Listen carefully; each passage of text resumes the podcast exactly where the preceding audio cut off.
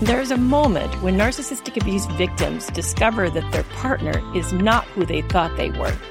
In this episode, Tara and I take a vulnerable look at honeymoon disasters and why narcissists wait until a commitment's been made before revealing more of their real self. And the self help tip is about the importance of finding someone with an expertise in betrayal trauma if this has happened to you. Hey, now you don't need to wait a week for your next podcast fix.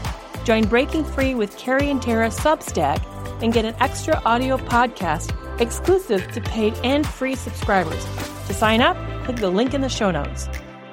Thank you for joining us on Breaking Free from Narcissistic Abuse. I'm Dr. Kerry Kerr McAvoy, a mental health specialist with over 20 years of counseling experience.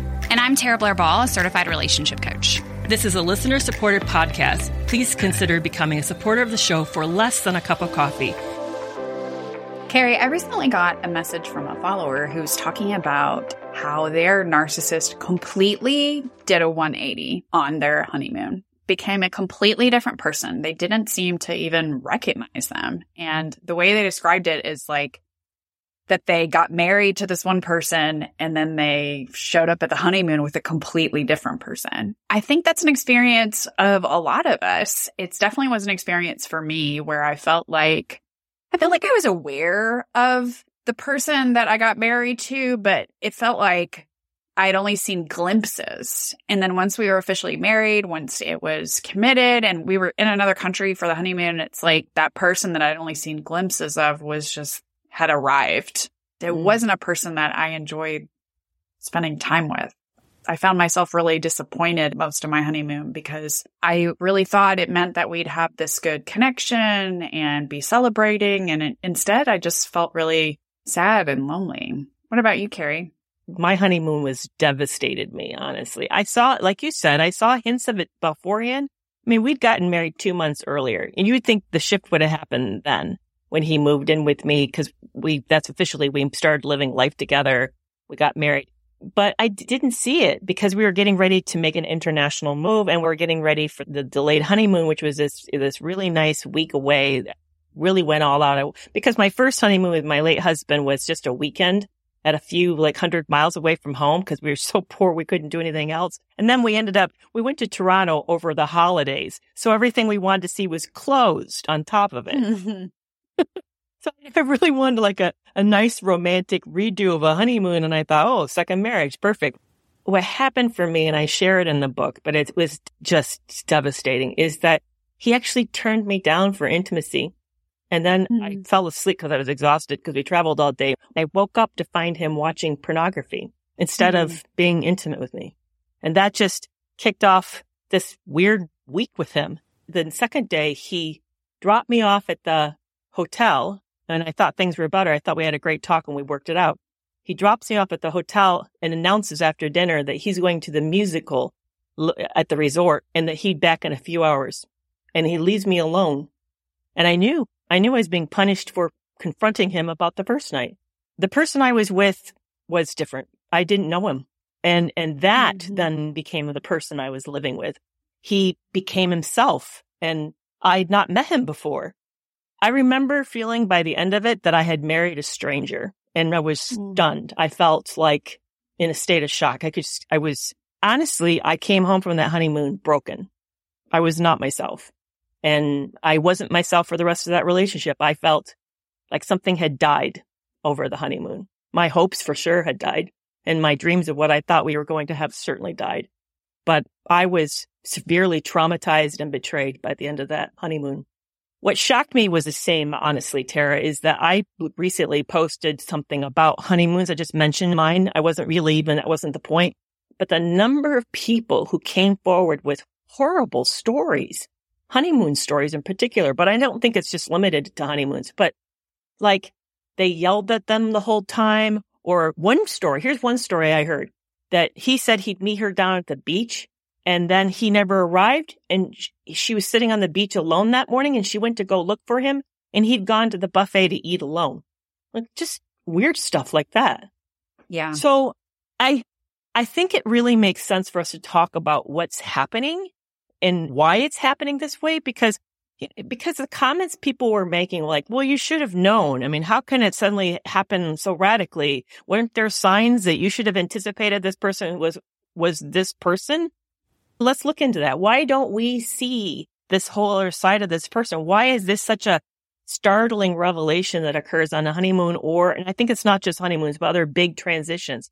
Well, for a lot of us, we're being love bombed. At least for me, I felt like I was love bombed off and on there absolutely was the trauma bond cycle of the calm and then the tension and then the fight and then the makeup and then calm.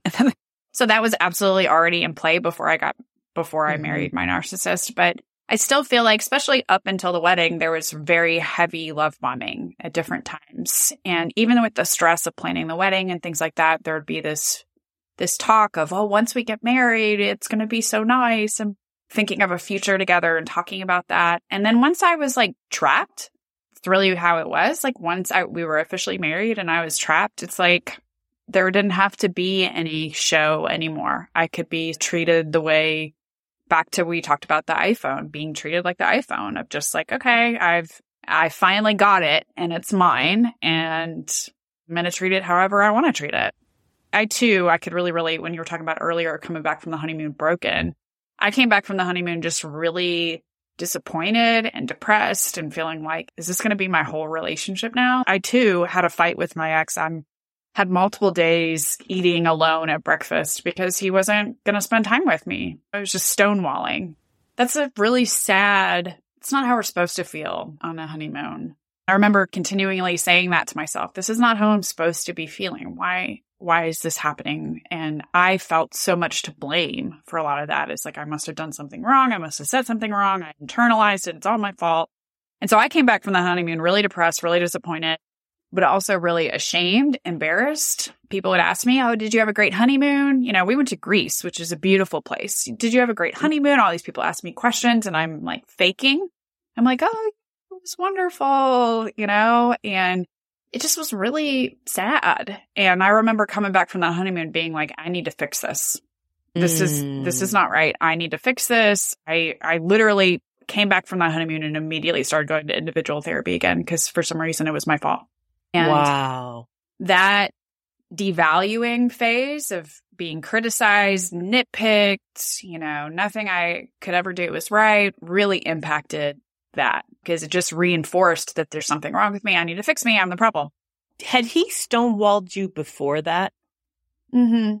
Not to the same extent because we had lives, you know, that if he was stonewalling yeah. me, I could just go hang out with my friends or go to a meeting or do, go do something. But we were literally in right. another country where we didn't know the language. And right. I didn't feel comfortable walking down the street by myself or going anywhere outside of the hotel by myself. And so his stonewalling was just so much more punishing because I mm. felt completely alone. I couldn't really call my friends or family back at home. I could send them an email, you know, on the right hotel's Wi-Fi, but that that was it. I just felt so alone and trapped.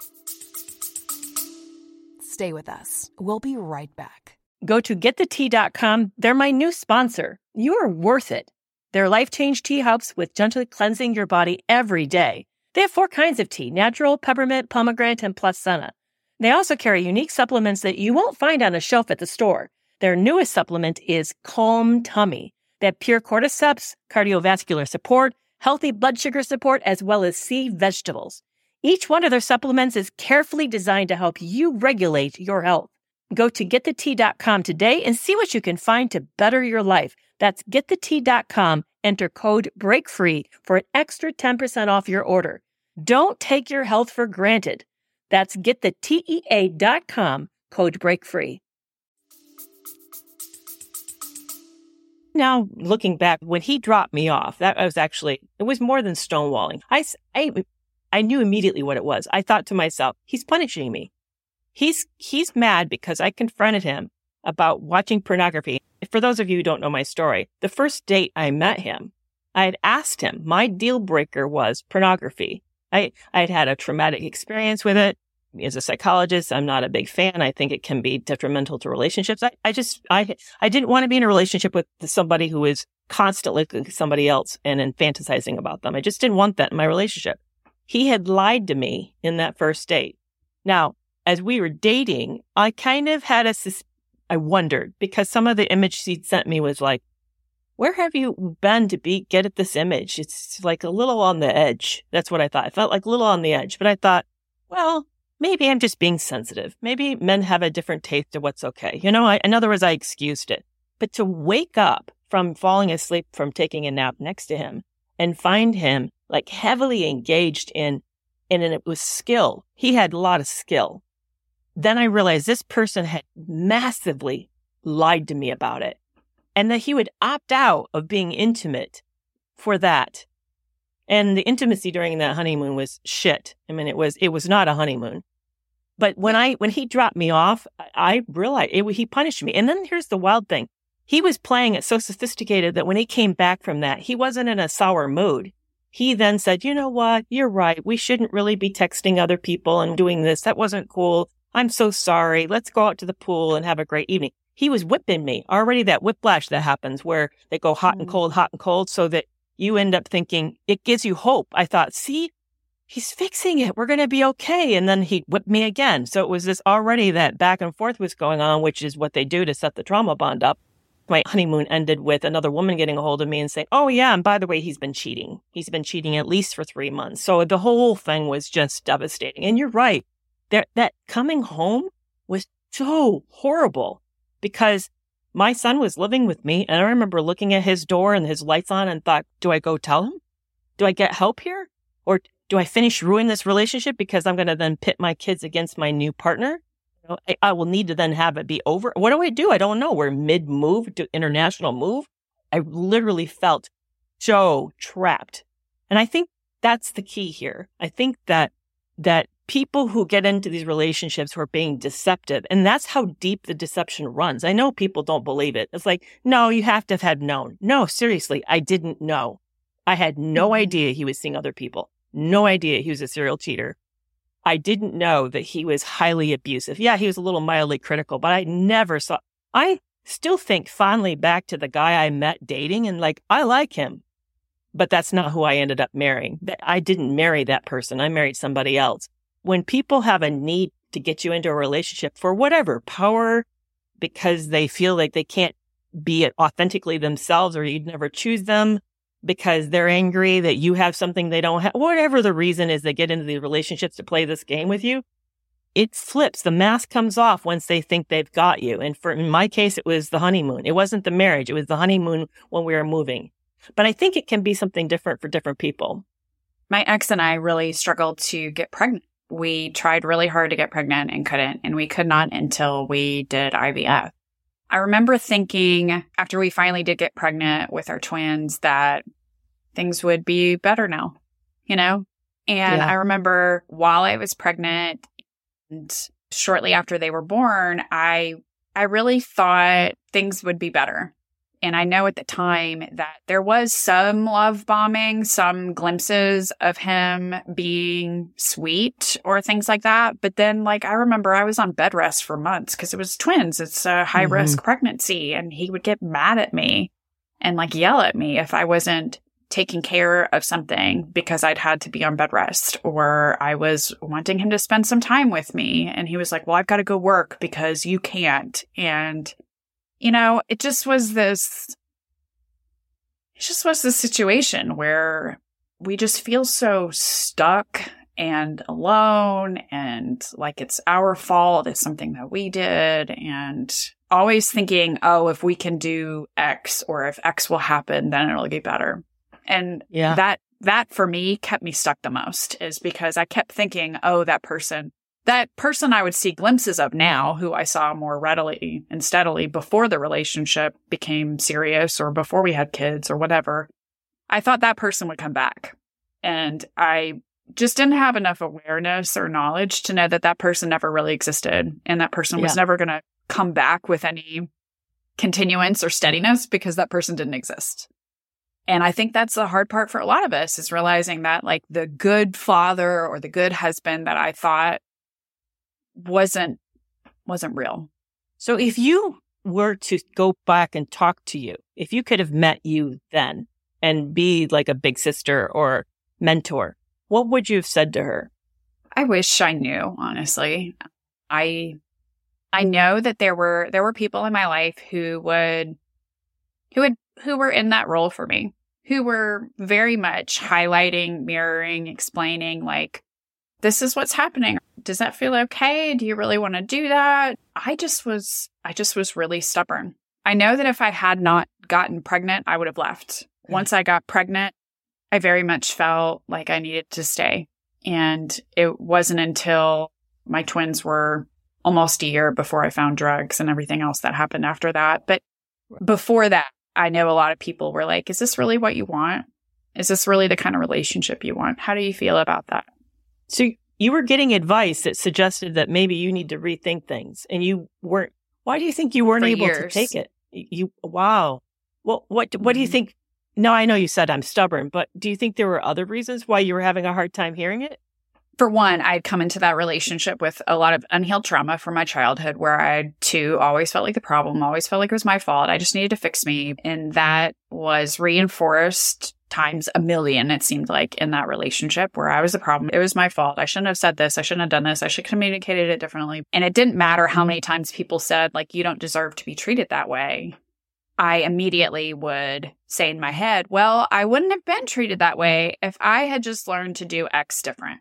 Mm. And so it Mm. didn't matter what other people were saying because I felt to my core there was something wrong with me. I was broken. I was unworthy. I needed to be fixed. And if I was fixed, then I would get kinder, more respectful treatment. And also coming back to that codependency of I need to earn love. I don't deserve it unconditionally, that kind Yeah. of thing. Um, Yeah. Were you in therapy at the time? was so much, Okay. but it, there wasn't trauma informed. Oh, You know, okay. that's really I keep the thinking, what could be the takeaway here for people listening to your story? I mean, if they identify with you, because I was very in a very different spot, but if they identify with you, what would have? I mean, you were in therapy. I know you were in the recovery program, so you were getting support that Mhm. way. People were actually lovingly saying to you, "I'm concerned about you. This doesn't feel right. We're worried about this," and yet. we- Yet you were still persistent and wanted to hold on to this relationship. So what could have broken through? Maybe maybe nothing maybe maybe that's a lesson is that for some of us we just have to have it happen till we accept the fact this isn't a real person that we're in a relationship with we're we've married somebody different or we're in a relationship with somebody different And I think too, it would have absolutely been helpful if I'd had a trauma informed therapist. I didn't at the time. And so I, Mhm. this person wasn't able to really make me aware of what was going on Yeah. necessarily, like the cognitive dissonance and the trauma bond. That my level of cognitive dissonance and the excusing and the denying and the minimizing and invalidating. And the people who loved me didn't know, they knew it wasn't right, but they didn't know what was happening. They didn't understand it. They're like, why don't you just leave? That, and right right you know that's That- and that's this doesn't not sound helpful. good you know No. and because of my lack of knowledge about what was actually happening really i felt like kept me stuck too because i didn't know what was happening so i just constantly made it my own fault for me i i isolated myself i was looking for help i mean that's the first thing i did we got home and i started looking for sex addiction treatment centers thinking oh he has a sexual addiction because that's what he says he's got and he's told me enough that sounds like it I knew I was married to someone who had narcissistic tendencies, but I had never heard of narcissistic abuse. So I had no idea about a trauma bond, no idea about any of these dynamics at all. I think if I had known, it would really have propelled me in a different direction. So I got help, but I got help in a direction that was more like you, recovery based.